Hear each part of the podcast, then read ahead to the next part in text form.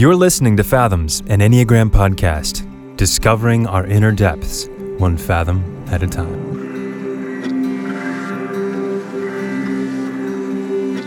Well, welcome everyone to Fathoms. Uh, Drew, if you could only see Drew right now, he went all emo.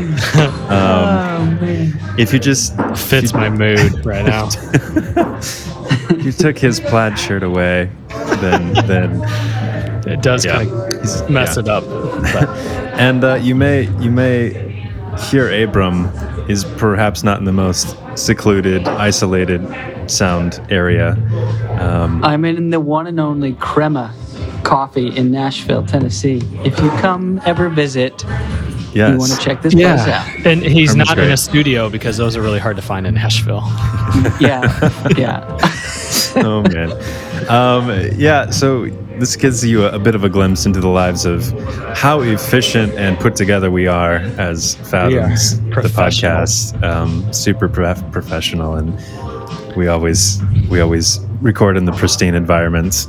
Um, but uh, so this this week we have one of my dear friends, Dr. B, Dr. Kristen Beasley. Uh, Dr. B. Yes, she's a clinical psychologist specializing in early childhood development. And the great thing about this is she and I actually have a podcast as well. It's been in the works for a while, and it's just it's a really it's a fun it's a fun podcast that I think really delivers some phenomenal value when it comes to parenthood, how to raise children, how to deal with trauma. This past season was about generational differences. Um, just a really wonderful human and brilliant as all get out. So, real quick, gents, what if you can think back to that interview? What is what is one thing that maybe stood out for you? Oh, I'd say her wisdom regarding our stories, especially as children, and all of the insights regarding resilience. Um, I think there's a lot of hang- hand wringing right now over the, the youth of today and their lack of resilience. And I think Dr. B gives some real, just pure gold in terms of, okay, we can have that narrative, but there's also so much good that can be done in this life. Yeah, so she was she's brilliant. Yep. Yeah. Yeah, yeah, I would uh, agree with that. Uh, I also think for me, you know, her expertise on ACEs, adverse childhood experiences. Yeah. You know, kind of the the percentage of if you how many of those you have, you kind of inform what your kind of adulthood will look like. But also just the the fact that she talked about the hope that we still have, Yeah. even though maybe our childhood had lots of aces. Uh, what we live in a world that uh, you know brain science tells us new things about what we're capable of, which is really hopeful and exciting. So yeah, Absolutely. Yeah. So I hope you all enjoy this episode. I, I think it's definitely one of one of the ones that I was most excited about having for this season. An actual psychologist talking about things. She actually doesn't know she doesn't know a bunch about the Enneagram, but as you'll as you'll see as um, as you listen, she it, it it starts tying in very Yeah. quickly to the Enneagram and, and the stuff that we're working on. So hope you enjoy and make sure to go check out her Instagram and uh, and the podcast Delusional Optimism, which I'm a co-host on as well. So without further ado, here's Dr. B.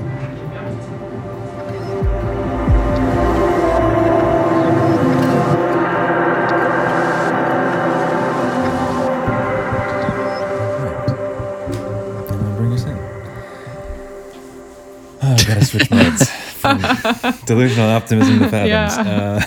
Uh, I used the word fathom in a sentence the other day, though, because I learned it nice. from you guys. I was like, it was just, oh, I can't even remember how I used it, but I was like, use Yeah. it carefully. Fathoms the depth of something. Yes. I was like, that is Exactly. the coolest word ever. That We're warms my heart. educating, educating America, Oh. I one loved person it. at a time. Yeah. so So we are here with we are here with Dr. B, aka Kristen Beasley. Do do your friends call you Dr. B or like what's what is, well, I have a lot of names, so you guys you can call me Kristen. It's fine. Lots of people call me Kristen. Most people call me a version of B or BB because I'm a grandparent, and so my ah. granddaughter and all children almost refer to me as BB Aw. Because of that. Oh, A lot of my adult friends who work with me, instead of saying Dr. B, they'll just say, Hey B, BB, what, you know, they just call me B. Or sometimes people call me KB or they call me Kristen. So, you know, Yeah. it just, and then, My goodness. yeah, it was a lot. I answer to a lot of things. I never answer to Christy or Chris. That Okay. just doesn't No. feel right at all. Okay. So No, Christy, yeah. Christine. now, My name isn't even Christine, but people say that sometimes. They're like, "Whoa, whoa, whoa, that is not my name." Um, but yeah, you have all these other options. Chris. Just pick one that's yeah, you have all these other options. Just call me BB if you, if in doubt, call me Yeah. BB. So Yes, Um, awesome.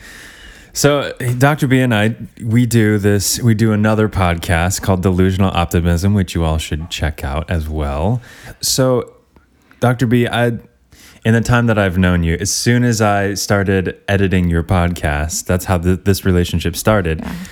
As soon as I like started hearing your ideas, how you were approaching things from science and mm-hmm. psychology and all this other things, I, I was it was like the only podcast that I enjoyed editing because it's right up our and he edits alley, our and podcast. As soon as I too, heard Scott. you, yeah, it's yeah, well, that's sweet. I, just- love that.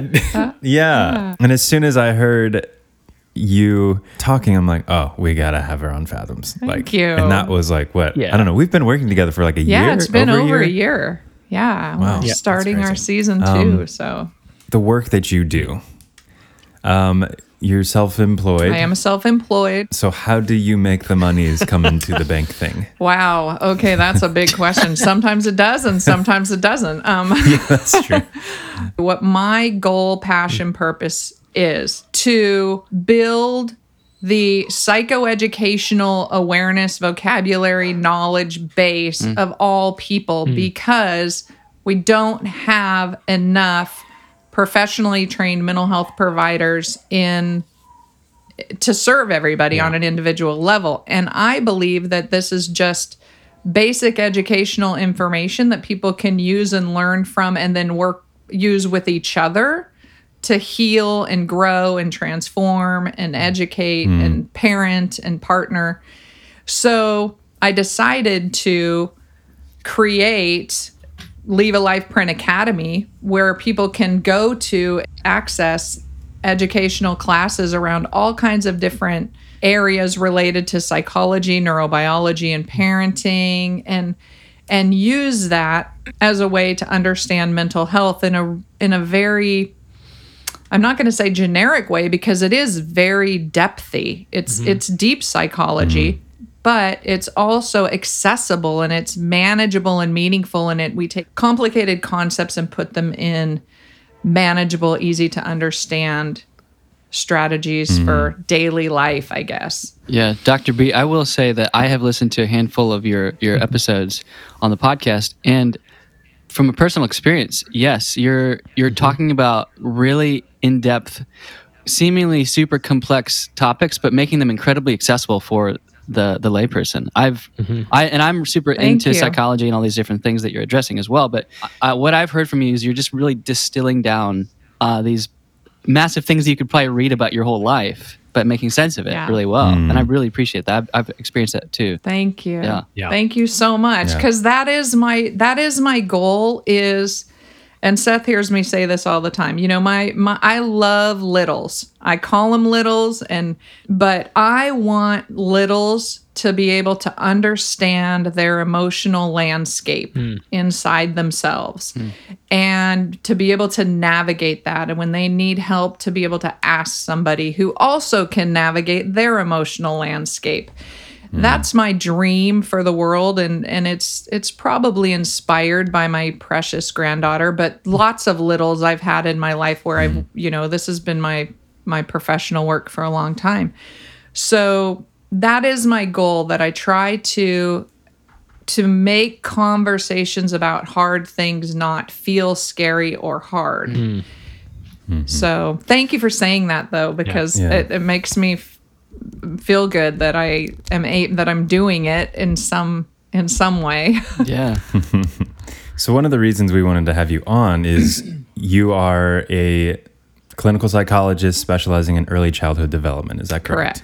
And so with our theme this season being stories Mm-hmm. and like the three parts of those stories of knowing and accepting your story, knowing what stories to drop and knowing the stories of others. So in early childhood development, there are this is the beginning of your stories. This is laying the groundwork, the highways as you like to call Yeah. it this is a very large question Okay. that I like maybe just try to distill it down like you do. Okay. How are our stories built? Like just very basic level. Okay. So our stories begin with our well, really prenatally, but we don't need to go there. Let's just say when you when you are born and your brain is developing. In the first 3 years of life, 80% of those roadways are developed. Hmm.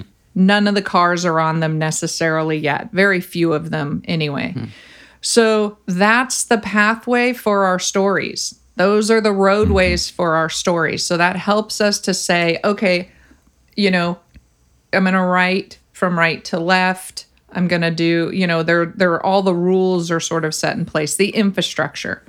So that's the first 3 years of life. So right off the bat, I want everybody to ping this is super important pay attention. First three years of life, you need to be on it. You need to invest your time and money and energy and love and heart in that period of time. But that's just the beginning. you don't get to stop there. But that that's the beginning. And that's where mm-hmm. then all the experiences we have become our stories on those pathways. Mm. So they become the chapters mm. of our books, really. Mm. That's great. Along those lines, you are also somewhat of an expert on ACEs. Can you give us a quick overview of what are ACEs and how do how do those play into our stories and affect us? So there's been a lot of research done over the past three decades, really, around how trauma or adverse childhood experiences, ACEs, that's the acronym, impact a person's mental health and physical health across the lifespan. So we didn't really know that before. We didn't know that you could potentially become diabetic because you have trauma in your childhood hmm. or have be more at risk of asthma or other physical health things that we thought, "Oh, this is separate. Hmm. Physical health is over here, mental health is over here." Now we know that adverse childhood experiences, trauma before the age of 18, actually correlate to mental and physical health consequences from depression, anxiety, suicide, early death up to 20 years. So, some of hmm. those, the research is based on a man named Vincent Felitti, Dr. Felitti's work. And there are 10 ACEs that he used in his original study, and I'll just rattle them off. And if you want to know more about hmm. ACEs, just Google adverse childhood experiences because we or listen to the podcast Delusional. or Optimism. just go listen to the podcast delusional optimism Yeah. but there there are five that live in the the house of the personal and then there are five that live in the house of the family and family dysfunction hmm. so we have physical abuse emotional abuse sexual abuse physical neglect and emotional neglect hmm. then and the difference between emotional abuse and emotional neglect is emotional neglect is I don't even see you. You don't exist. You're in front of me, but I hmm. just you're irrelevant to the universe. Which sends writes the story I am unworthy. I'm worthless. Emotional abuse is you are a terrible, horrible person. You're never going to amount to anything. It's an active way of saying you're bad, mm. you know, and it's, mm-hmm. and that writes that story. And sometimes it's mm-hmm. both. Yeah. So that's the personal. Now we go to the family dysfunction that are the other chapters. A parent or caregiver with struggles with a mental illness, a parent or caregiver who struggles with addiction, a parent or caregiver who's been incarcerated, mm. Uh, imprisoned, a child witnessing their mother being treated violently, so domestic violence. The last one is the loss or abandonment of a parent or caregiver, so through death, divorce, or just them leaving. is or th- those are other chapters that we can write into our story as a child. So adverse childhood experiences happen before you're 18 and those are only 10 and I would, you know, and I think most people in this community would agree that there's there's so many things that could fall mm. under the aces aces mm. heading but those are the ones Yeah. we just kind of you know the big the big categories mm. So, Dr. B, if these ACEs occur, you know, before the age of 18, and you already mentioned just a few kind of fascinating examples of what the implications or consequences could mm-hmm. be. I wonder if you could just talk a little bit more about what happens in adulthood potentially when ACEs occur. when aces occur in adulthood or what No, when they occur in children, what are, what are those kind of ramifications? what do they look like in adulthood Consequences. yeah. so- yeah. aces when aces occur when an adverse experience happens which i will just generally say trauma then it's Yeah. going to have an an impact on the child or an adult or an adolescent because it's a trauma. It wouldn't be a trauma if it if it didn't have a consequence. So it can lead to depression anxiety in adulthood. It can lead to there are higher rates of suicide for people with high ace scores or you know high ace experiences. Mm-hmm. But i also want to plug the positive experiences and positive relationships because just because people have high trauma or a high number of aces those aces can be mediated by as little as one loving, attuned relationship where somebody is there to support somebody through that trauma. And and that's really where my work is. I did my dissertation on resiliency, which is what is the outcome of that person being the support system or creating an environment where we we build resilience so people can overcome and thrive from adversity. Uh, this is just a more specific question going back to the personal side of ACEs. I'm just curious, uh, more of the like the missing versus the obvious, um, like the n- neglect versus the obvious abuse. Both both of them are abuse, abuse, right? But I'm Right. curious, is it? And I'm maybe revealing some personal things here That's okay. with this question, but is it harder to uncover or name what is neglectful rather than more obvious in childhood as an adult? Does that make sense? It does make sense i think if i'm if i'm hearing what you're saying is that obviously physical abuse is more visual like we can see it. Right. and we mm. respond to it much more quickly and much more dramatically than we respond to neglect because one mm-hmm. neglect is hard to see. And number two we really don't believe that neglect has as powerful an impact on a child mm. Than physical abuse does Right. the reality is the exact opposite hmm.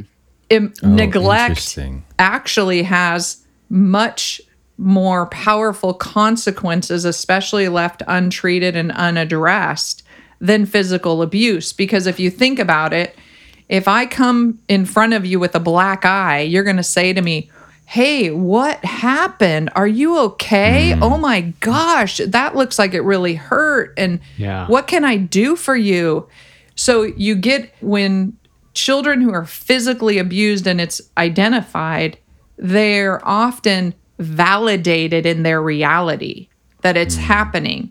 When there's neglect, especially if kids don't even have an experience of what neglect, uh, the opposite of neglect, a non neglectful space looks like, or relationship, then they just this is just the norm. It's very difficult to first identify and recognize it as a child as even a problem but rarely did any adults do adults come in and validate or acknowledge that as a problem either. So the consequences of neglect are actually quite a bit more significant than the consequences of physical abuse because mm-hmm. we we mm-hmm. see the we see the results and we can actually and in a lot of cases, child protective services will not show up unless there are physical marks on a child.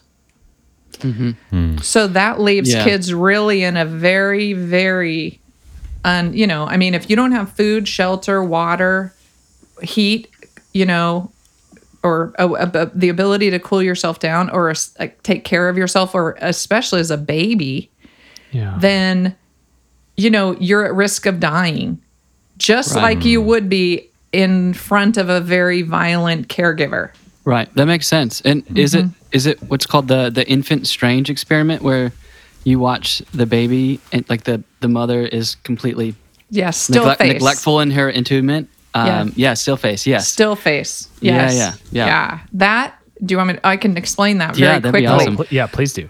So the still face experiment actually is one of my favorite to to use as a teaching tool because what happens is babies are born and they are completely helpless. If we just birth the baby, set them aside, leave them alone, they're I mean pretty much they're going to die like without care. They need care. So the first thing that a baby does after birth is boom, make eye contact with a caregiver in the room because what happens is there's a flood of neurochemicals, particularly interestingly towards dads, fathers, because all of a sudden these massive protective hormones and neurochemicals are flooded into the brain that say, I need to protect this little thing. And they fall in love. Hmm. And mothers have already fallen in love because they've been carrying this mm-hmm. thing in their body for 10 months. So we do this. So this is now the dad's opportunity to be like, oh my gosh, now I'm completely hooked. And anybody who is a parent, especially dads that I've talked to, are like, oh, yeah, like you could just feel the tension if you're going to mess with their baby. So the still face, so babies are hypersensitive to micro emotions. So we're like, oh hey, I'm smiling. Eh, you know, I'm happy. You know, you're not you're not getting. But if I as soon as I do this on the screen,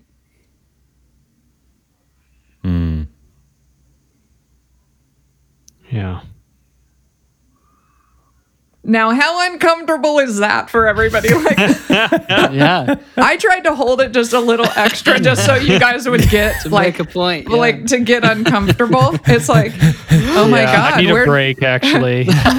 yeah, where did she go? Like, what the hell? I've never seen her uh. act like that. The baby, the baby hmm. is like exactly, it, you know, emotionally, hmm. they're doing the emotional without the verbal words of what the hell. They're like, yeah.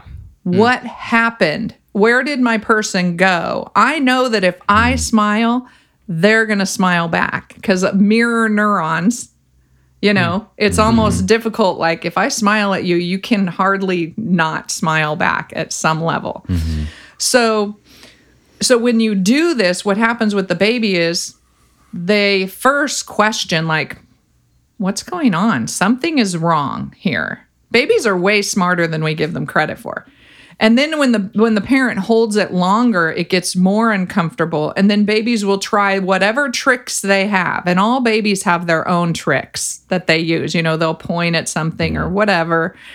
They'll jump and smile or they try their tricks. And then if the person's the parent stays flat-faced, emotionless, then they begin to dysregulate. They begin to just fall apart emotionally. Hmm. Just like I could have, in a, a weird way, you started to feel that, like what that could feel mm-hmm. like. If somebody you really love and care about and need, and need on a different level, I mean, we're all old enough to just walk away.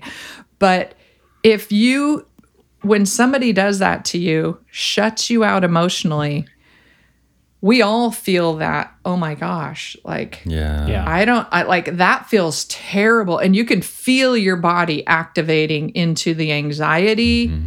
the fear the scare. And that's our polyvagal system getting there's a danger here. Something's wrong. Like my person is not doing what they're supposed to do and the normal things i do are not working i need mm. help.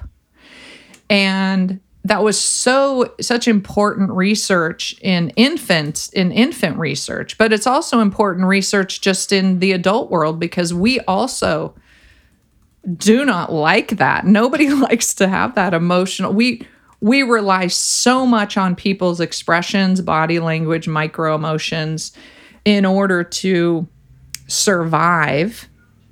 People people get all hung up on the words but really the words mean nothing without the emotion behind them Yeah. you know i think 10% is is like the words and mm-hmm. 90% is all the other stuff You mentioned babies have tricks, and I imagine there's probably some correlation to any type. That's the beginning of our strategies coming online of how do I get the thing that I want, and that's I. Not to make a false correlation there, but that just does sound Yeah. very familiar and, and a probable, Yeah. probabilistic way of where that begins. Yeah.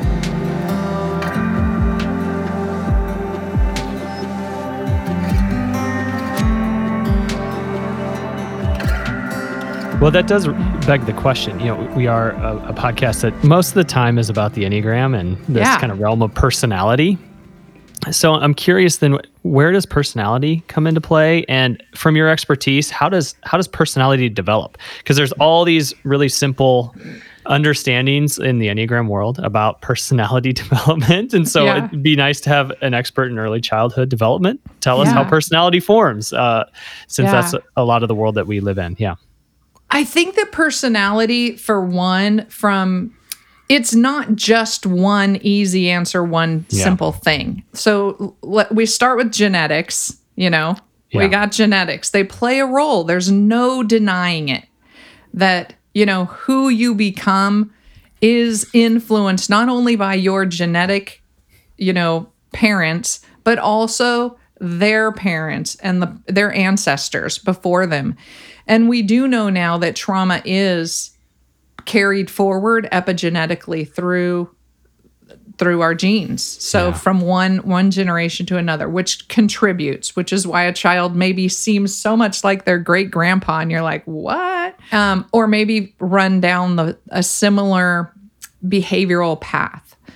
A second thing, so we got genetics. Then we have temperament, and temperament comes online also at birth. Like it's online at birth. So temperament is sort of in three simple categories fearful, fearful or shy, cautious, slow to warm, flexible, oh, pretty easy. Like I'm not going to just run into your arms, but I'm not, I'm not, you know, I'm pretty flexible in terms of connecting and engaging with somebody as long as I feel safe.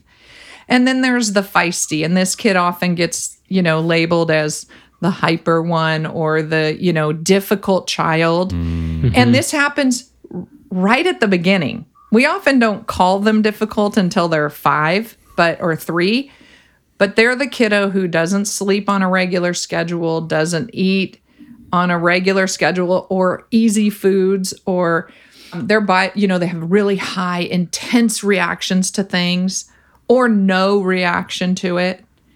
And so that's important in terms of personality development because that plays into it. That's your personality. Now let's add a parent.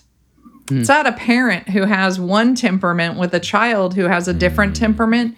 And if parents aren't aware of temperament matching, they can just be constantly bombarding. I have this experience uh, with my old, my youngest son, who is very slow to warm. He's very, you know, he's an introvert. He, you know, and I'm an extrovert and I'm, you know, moving all like change all the time. Blah, da, da, da. And so it's important for me to match my temperament to him in order to parent him the best I can. Now, I've told him this as an adult now. He's an adult, and I'm like, I'm so sorry I didn't do this with you as much because I probably just hmm. rattled his cage a lot as a little guy because I was always, you know, come on, let's go do this. Come on, let's go do that. And he's like, Yeah. "Oh," overwhelmed, overstimulated by my energy. And so that plays into personality.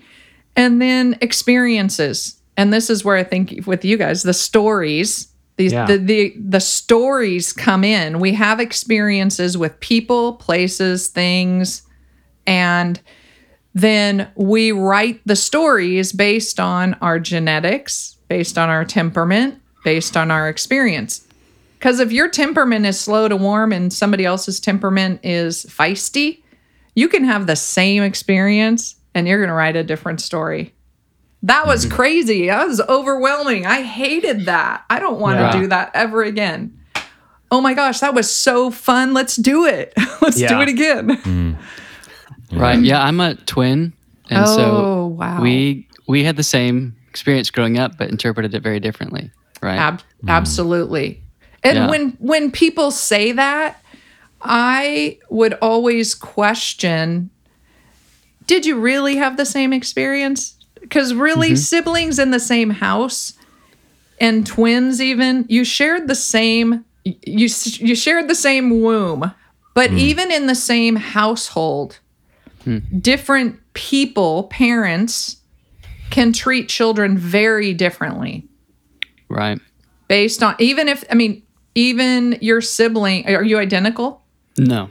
You're fraternal. Okay, so mm-hmm. even more so that birth order still plays a role. Mm-hmm. Hmm. So birth order for the children. Hmm. So one's an oldest and one's a youngest, unless there's another child.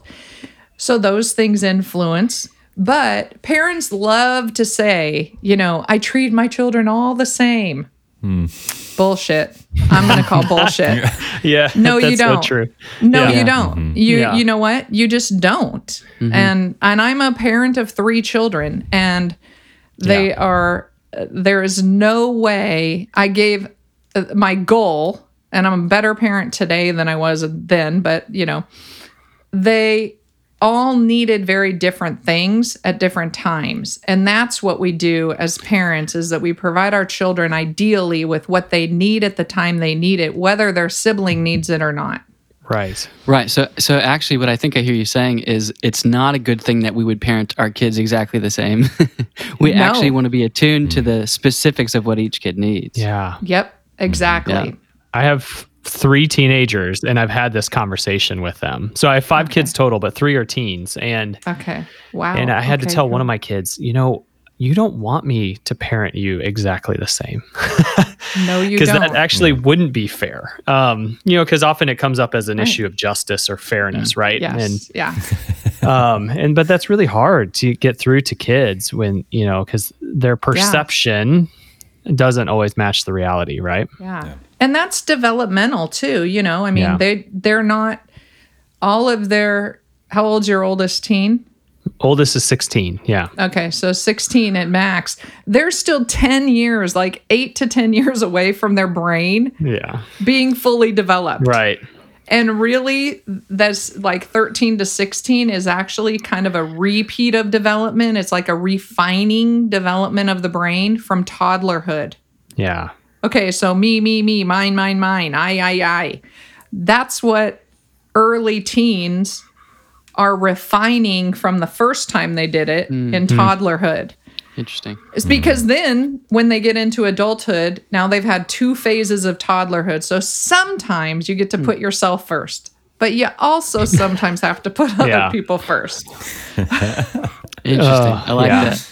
Yeah. And my kids love it when I remind them that their brains aren't fully formed or developed yet. They, Oh, I'm sure. they really yeah. appreciate it when I make sure to remind them about that. You're still adding cars. Like the Yeah. the Yeah. found the infrastructure's there, but you're still adding cars, guys. There's mm. like still cars to be added.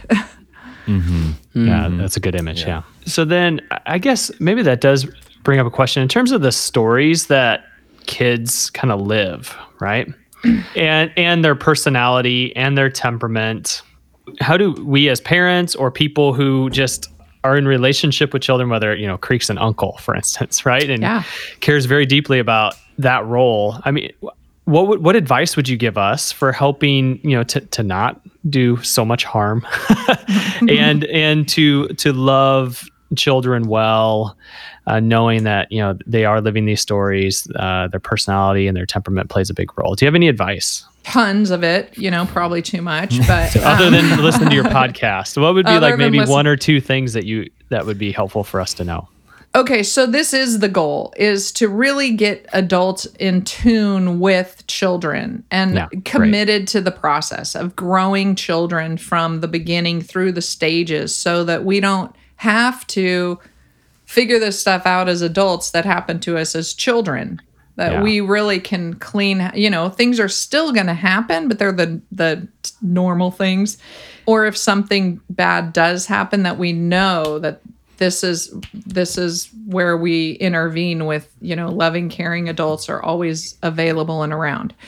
I think that generationally, which is something Seth and I talk about, or Creek and I talk about on delusional optimism, is that millennials and beyond are raising children to talk more about their feelings and are invested in having harder conversations with younger children and, and bringing them into the fold in a way that is very important where we would never have talked to children about you know sex when they were five or let's mm. make it even harder how about sexual abuse at a with a five year old it you know in my generation like nobody ever talked to me about any of that when i was five i mean that's just like unheard of Yeah. and yet I have a book on my shelf right here, a kid's book about sexual abuse and it's the it's a book it's a book publishing company where they actually write books for adults to read with children, not to children, but with children. Hmm. In order to have difficult conversations in age appropriate ways, because we aren't necessarily taught how to have a Right. conversation about. There's one on being non binary. There's one on um, depression. There's one on belonging or bullying. So, all these concepts that are very important that kids are going to know about, whether we talk to them about it or not. Now we're bringing everybody into the fold and having shared conversations in appropriate ways. Kids can ask questions. I listen to my granddaughter and Seth. I know we've talked about this with your um, your niece, right? That they're just they're just brilliant. I mean, they know so much stuff. My granddaughter says to me all the time, like, Baby, some snakes are egg bearing and other snakes have live births. And I'm like, okay, I'm 54. I had no idea that snakes, some of them laid eggs and some of them had live births. And, you know, she she just has so much information about mm-hmm. so many things because she's ex- it's accessible to her in ways that Yeah. are different. Mm-hmm. But on an emotional level, she needs me to still do all the things that a little still needs. Like she still likes to cuddle and read books and Yeah. you know, Yeah, that's good. That's good. Shared conversations in appropriate ways. That's a shared conversations in appropriate ways. that's good. I have one more. Yeah. And I I'll tell it to you that um, Please. And this is something that I've learned as a grandparent. This is something that became really important to me when I knew I was going to become a grandparent. That I wanted my grandchild, and she just happens to be a girl, my granddaughter, to know me and for me to be able to share insights, wisdom, stories with her her whole life. So one of the things that I did, and I I don't know like how this actually came to me, but I took my daughter when she was pregnant, the last three weeks of her pregnancy, on a trip, just her and I, and our baby and her baby. And I took a horseshoe and I picked it. I have a spot that I go to at the beach in California where it's sort of it's where I spread my dad's ashes, and it's a hmm. very hmm. it's a very meaningful place for me.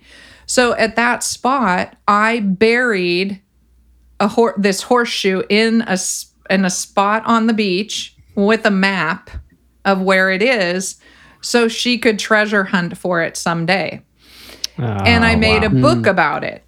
And I so I made this little, you know, you can get books for five bucks, you Yeah. know, on photo free or whatever it's called. And I made um so I made her a book about this trip her and her mom and I her mom and I took before she was born and this horseshoe and that she has treasure at the beach for her to find someday. And then there's other parts in that book that are just BB things that about how excited I am. But just this past month, I was back down there and she knows about her treasure and she's never gotten to go there yet. But i was there and she couldn't go with me and i and i took more treasure. And i created a new treasure at same spot a little bit different location from the the horseshoe but i buried different things that are meaningful to me around my dad. And hmm. now i made her a new book treasure her treasure second treasure book that talks about some of the things that are, are important to me related to my dad, her great grandpa, who she never will meet, but this is these are stories and messages that I want her to remember, but if I leave them to if I hmm. leave them to her at 6, she probably won't remember them as clearly hmm. as having something concrete from me when it's very intense for me. Hmm. Okay. It's an in, mm-hmm. it's a it's a time for me to share when I'm actually having the emotional connected Yeah. experience hmm.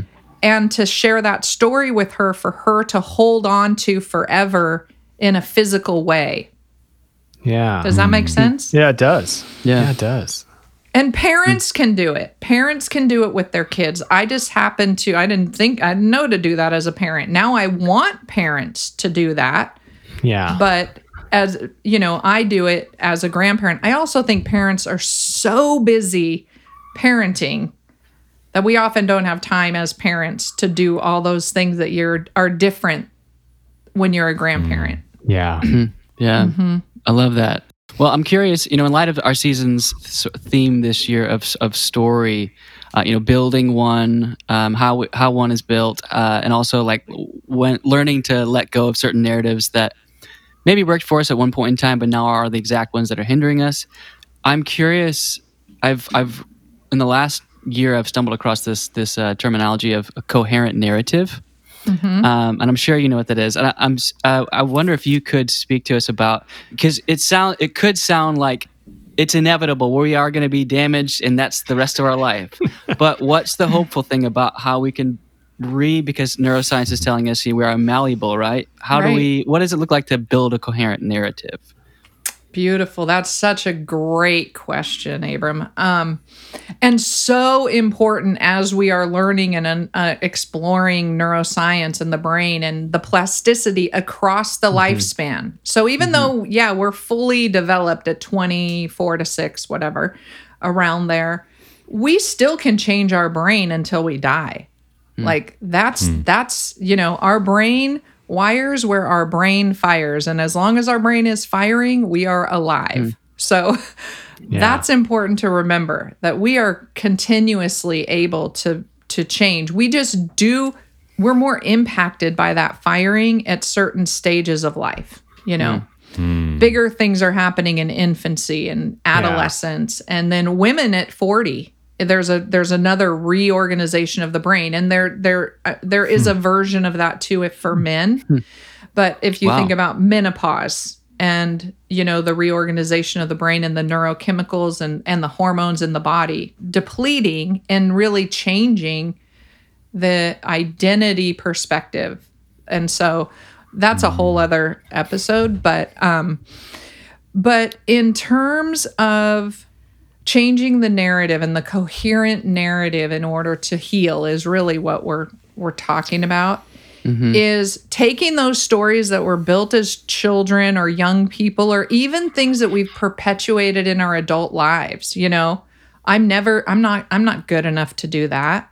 I'm not good enough. I can't do that. Um, i'm not worthy of blah blah blah. All the the stories uh, that we have in our heads that make up who we are and what we tell ourselves are we then they become self-fulfilling prophecies in a way. We sabotage we end up sabotaging our own successes wins happy moments because these negative recordings are in our brains and and really throughout our body right so, what we can do when this is what coherent narrative means is to take, and I literally, literally, really, in a lot of ways, just did this again for myself because we have to do this over and over and over again in our lives hmm. to fine tune that new narrative that makes mm-hmm. sense and to let go of parts that are they're just not serving us anymore. And because I work in trauma I literally just did a 3-day intensive trauma sort of I call it the tune up with my own hmm. psychologist out of t- out of town and it's intense. You know, I did art, I did music, I did walking, I did meditating, I did hypnosis, I did therapy therapy. So a lot of things that went into that, but part of the process is going hmm. through my narrative and then refining it. It's like writing an essay that you have a draft of and then you say, "Okay, this is part of the draft that I can let go now, or I can rewrite and mm-hmm. put it into something that makes more sense and is more reflective of this day today and who I am today. And then start really living that narrative rather than the narrative that was, that really we in a lot of ways inherited, or it's the first draft. Yeah. It's the first draft. And a lot of people walk around living the first draft their entire lives. Hmm. But when we hmm. think about, Yeah. when we think about, and I would, I, I don't think everybody needs to go to clinical therapy or, you know, like have a therapist. I don't think that. That's why I do what I do on an educational, you know, I think broadband is a better way of sharing hmm. this because that's not once you hear that you can now do it. Find somebody who can help you write your narrative. And it doesn't have to be a clinical psychologist. It doesn't have to be uh, you know i mean hopefully we're gonna we're gonna create trauma experts in just the general population. We want everybody to understand this. So Yeah. then we help each other do it without it mm-hmm. needing to be so then we save the specialists for the really hard stuff the really hard mm-hmm. stuff Yeah. Mm-hmm. So, do I think what I hear you saying is a way to metabolize our story is to tell it? tell it write it And refine feel it, right? and refine it and and Yeah. edit it hmm. edit it. Yeah. yeah. So whatever your medium is for telling your story is you can tell it you can write it you can paint it you can run it. You can do your story however hmm. you want to do your story that feels good. But editing it and refining it and fine tuning it all the time is part of it. Yeah. Mm-hmm. Um, to follow up with that, I'm curious how I'm, I'm sure there's lots of modalities or ways you'd engage this, but how do we uncover stories that we might be unaware of, like implicit memory Yeah. versus explicit? So good. So good. This is my favorite topic infant mental health, ghosts in the nursery. Oh. So, ghosts, those are your ghosts that are in your brain because you don't have a concrete. So, here's how this works pre verbal memories. If you have an experience that's scary, painful, traumatic, sad, before you had the word painful, scary, sad, traumatic, you can't say, You really hurt my feelings. That made me sad. All you have in your body is that sense of, you know, ache, of painful hmm. sadness in your body as a nonverbal implicit memory. Or fear. And this is the root of anxiety. And sometimes the root of aggression i mean not aggression depression where anger is turned inward. You know a baby might visually see a, their parent being physically abused but they're a baby. They don't have words mm. for what's happening but they're mad about it sad about mm. it scared about it all those feelings are in their body but they have no words hmm. so all they can do is grow up and a- like re activate that same story and do the same thing unless it gets disrupted. So, what we need to do is to be able to help people find their historical story from people who know grandparents, friends of the family, older hmm. siblings. I happen to have an older sibling who's 13 years older. So I use her as my historian sometimes hmm. to say, you know what? I feel like this happened. And, you know, what, like, what was I like when I was four? You know, what was I, you know, what, this is, these are, you know, I kind of have a sense of certain things, but she really can give me more information. And sure, it's through her perception, but it's better than my version.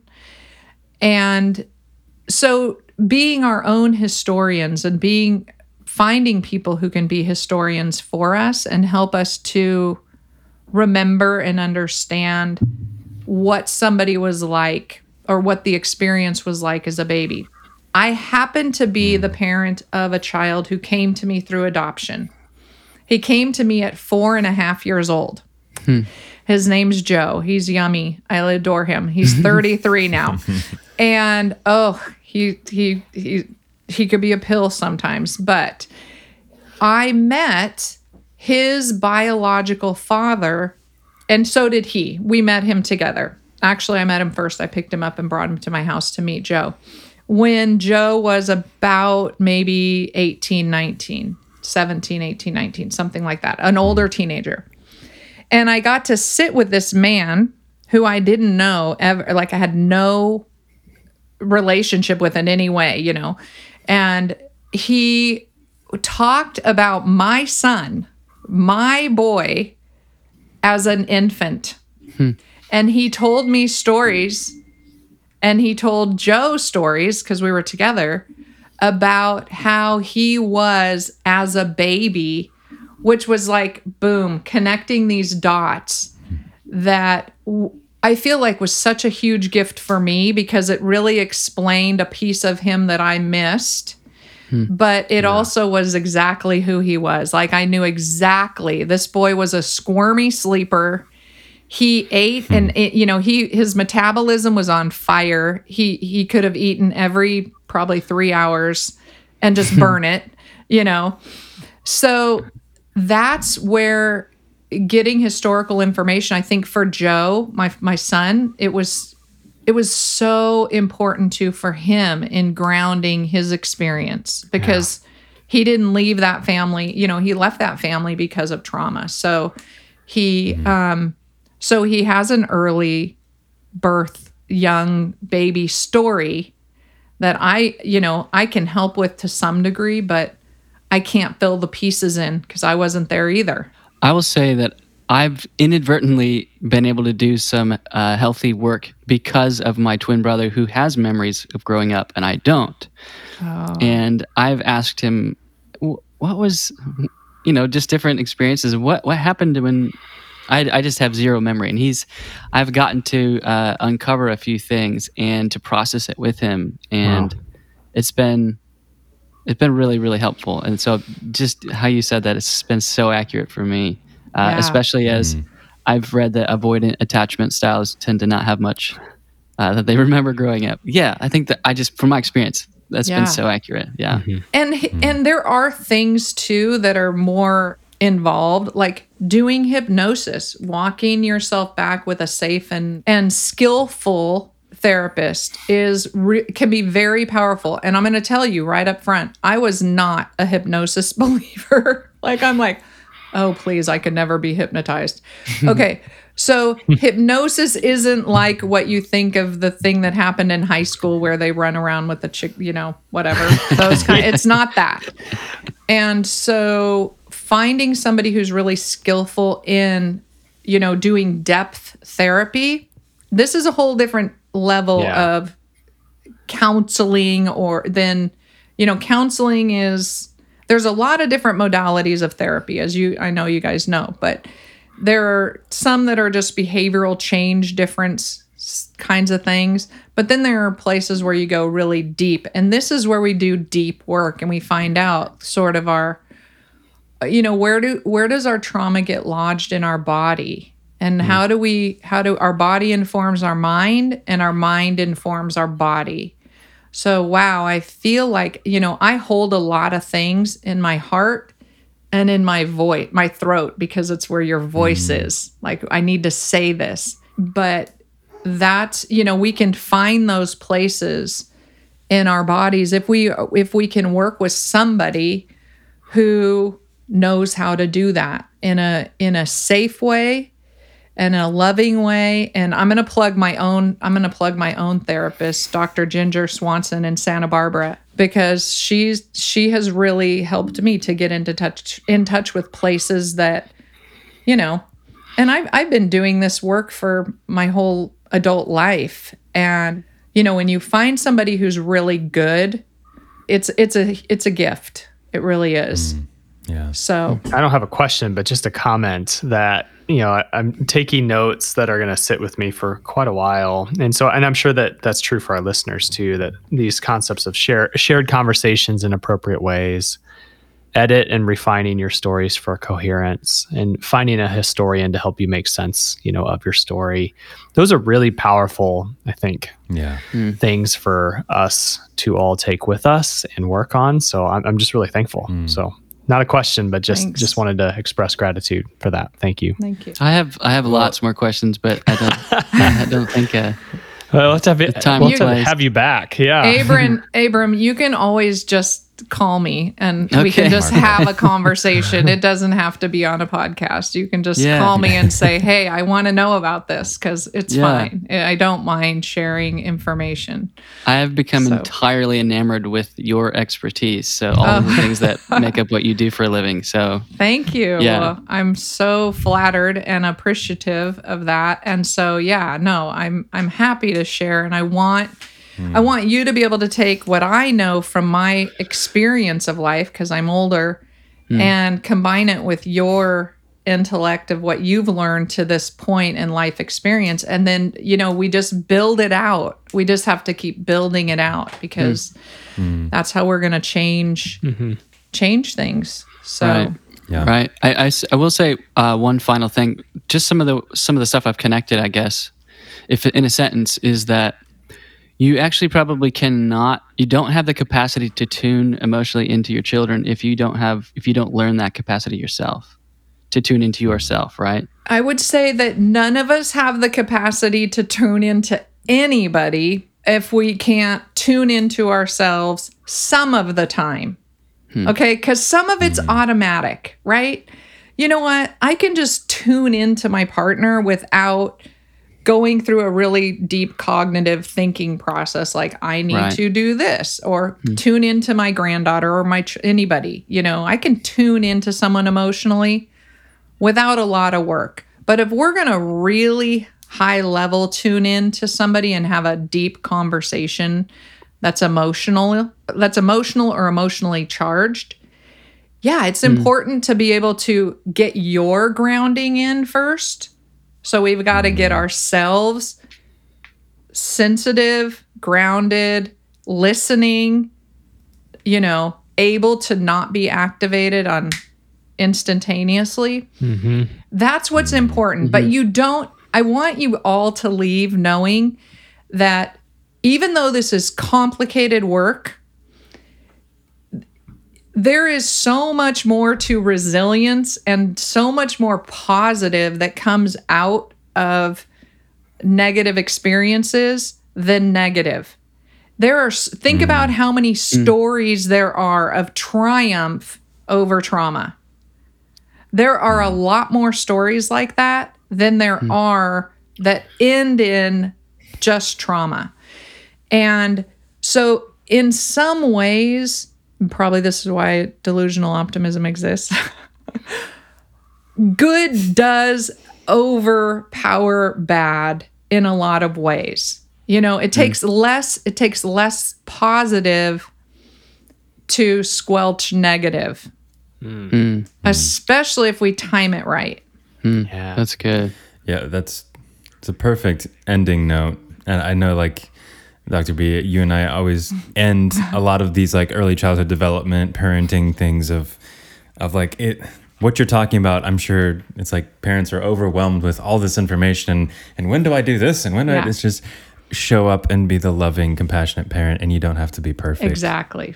Yes. and you're you're gonna be okay. Totally. Just keep loving your kid as best as you know how. Yeah. And when you and when you It'll mess okay. up, just say, you know what? Wow, I really like I messed up and I want to just talk to you about that and and and and, Mm-hmm. and model for them like how to recover from a mess up. No big deal. We all mess Yeah, up. beautiful. You know what? Just mess up, fix it, Yeah. go back. It's so good. We don't have to Mm-hmm. be perfect for our children either. Yeah. Yeah. That's why I really like the language of of uh, the framework of good enough parenting, which sounds like half-ass parenting, but it's not. It's just it's Yeah. it's acceptance of the fact that you're not going to be perfect, but Right. what mm-hmm. you're doing, enough of it is incredibly valuable. Yeah. So mm-hmm. valuable. Yes. Show up. Just show up. And then it's just better from there. It gets better from there, but mm-hmm. show up. Yeah. Yeah. Uh, Dr. B, how can people find you, book you, um, Well, they benefit can from your expertise? always jump on the podcast Delusional Optimism with Dr. B and Seth Creekmore, or they can find Hey, me hey. at my website, www.drbconnections.com. And pretty much there you can you can track me down on LinkedIn else. and all the other spots. Yeah. So Awesome. yeah. Thanks. I was going to ask you real quick, what was Sure. the name of those books that you were naming earlier for that you can read with Oh. your kids? So, and I'm going to plug. I am actually getting to write a book called A Kid's Book About Resilience in Yes. 2020. So I'm really excited So about excited. that. But let me show you. Um, so we'll put Jelani's in. He's the book founder and the company. We, he was on our podcast. So it's a kid's book about racism. This was the first one. Jelani Memory is the uh, founder of the company. And now they've just changed the business from a kid's book about kid, uh, like a kid's book about for kids, to a kid's company about. So, um, so there's Yes. lots of Okay. these. Um, but yeah, it's it's it's r- They also have a kids podcast about which I've listened to a few episodes and they do such a wonderful job. yes they do Which, yeah, yeah. such an awesome job, and they now have baby books. Wow. A little goodness. a little book about fear a little book about family Oh my goodness. oh my gosh but wait here's my favorite my two other favorites look at this a kid's book about bravery Aw. Hmm. wow. and in case you want to keep them busy a kid's book about activism so these are getting sent to my um my great nephews. So yeah so babies even you know like starting that conversation with babies. Thank you so much, all Dr. right. B. thanks This- Thank you. guys. So That's good. Yeah. Thank always. you you so have my phone number so um anytime abram if you want to chat just Yeah. call me. Thank you. okay. Thank all you. right. Take care guys. Bye Thanks for listening to this episode of Fathoms, an Enneagram podcast. If you found this episode helpful in any way, consider sharing it with a friend or family member.